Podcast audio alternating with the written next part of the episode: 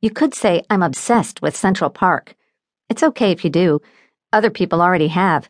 My dad, my teachers, the one or two kids at school that actually talk to me, even Mrs. Grimaldi, a tour guide in Central Park who every now and then I have to correct when she gets stuff wrong, said I was far too fanatical for a normal 12 year old girl. Of course, I never correct Mrs. Grimaldi's mistakes in front of her tour groups.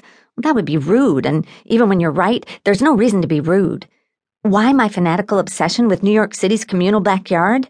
Well, I figure the world is full of people who know a lot of stuff about a lot of different things. They usually end up as college professors or on Jeopardy and can be really annoying, especially on long car rides. I decided it'd be way cooler to know everything about just one thing. So I chose Central Park, just like my mom did when she was young. She knew more about the park than anybody, even me.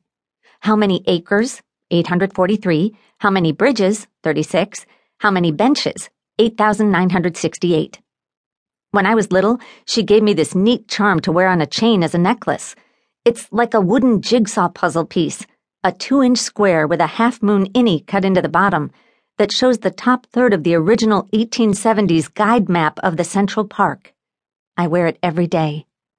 My mom also said, learn everything you can about the park, Nikki, because one day that knowledge will prove very, very important. Oh, I forgot to tell you, my mom died two years ago. Nothing dramatic. She just went into the hospital and never came back. I still live with my dad in a basement apartment at 14 West 77th Street, where he's the resident superintendent. That basically means he's the live in janitor. Okay, this is where the weird, I never knew that stuff starts.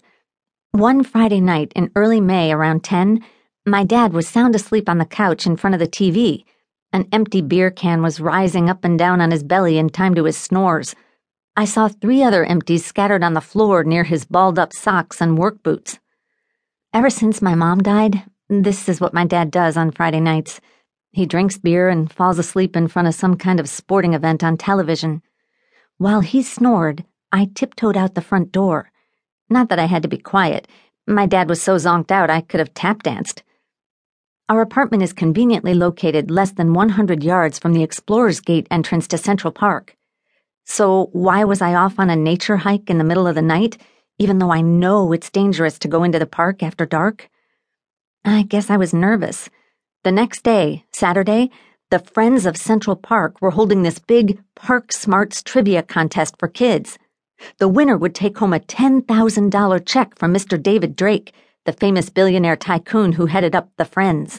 They'd also win a bunch of neat stuff like Central Park t shirts, water bottles, and baseball caps. Plus, best of all, a summer internship with the Parks Department as, drumroll please, a tour guide. In other words, I could win money to help out at home plus score my dream job.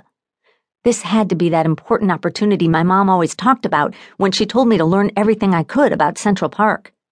When I was younger, whenever my mom and I needed to chat, we'd head to our favorite spot in the entire park, an outcropping of bedrock on the northwestern rim of the lake on a wooded peninsula called Hernshead. So that's where I was headed.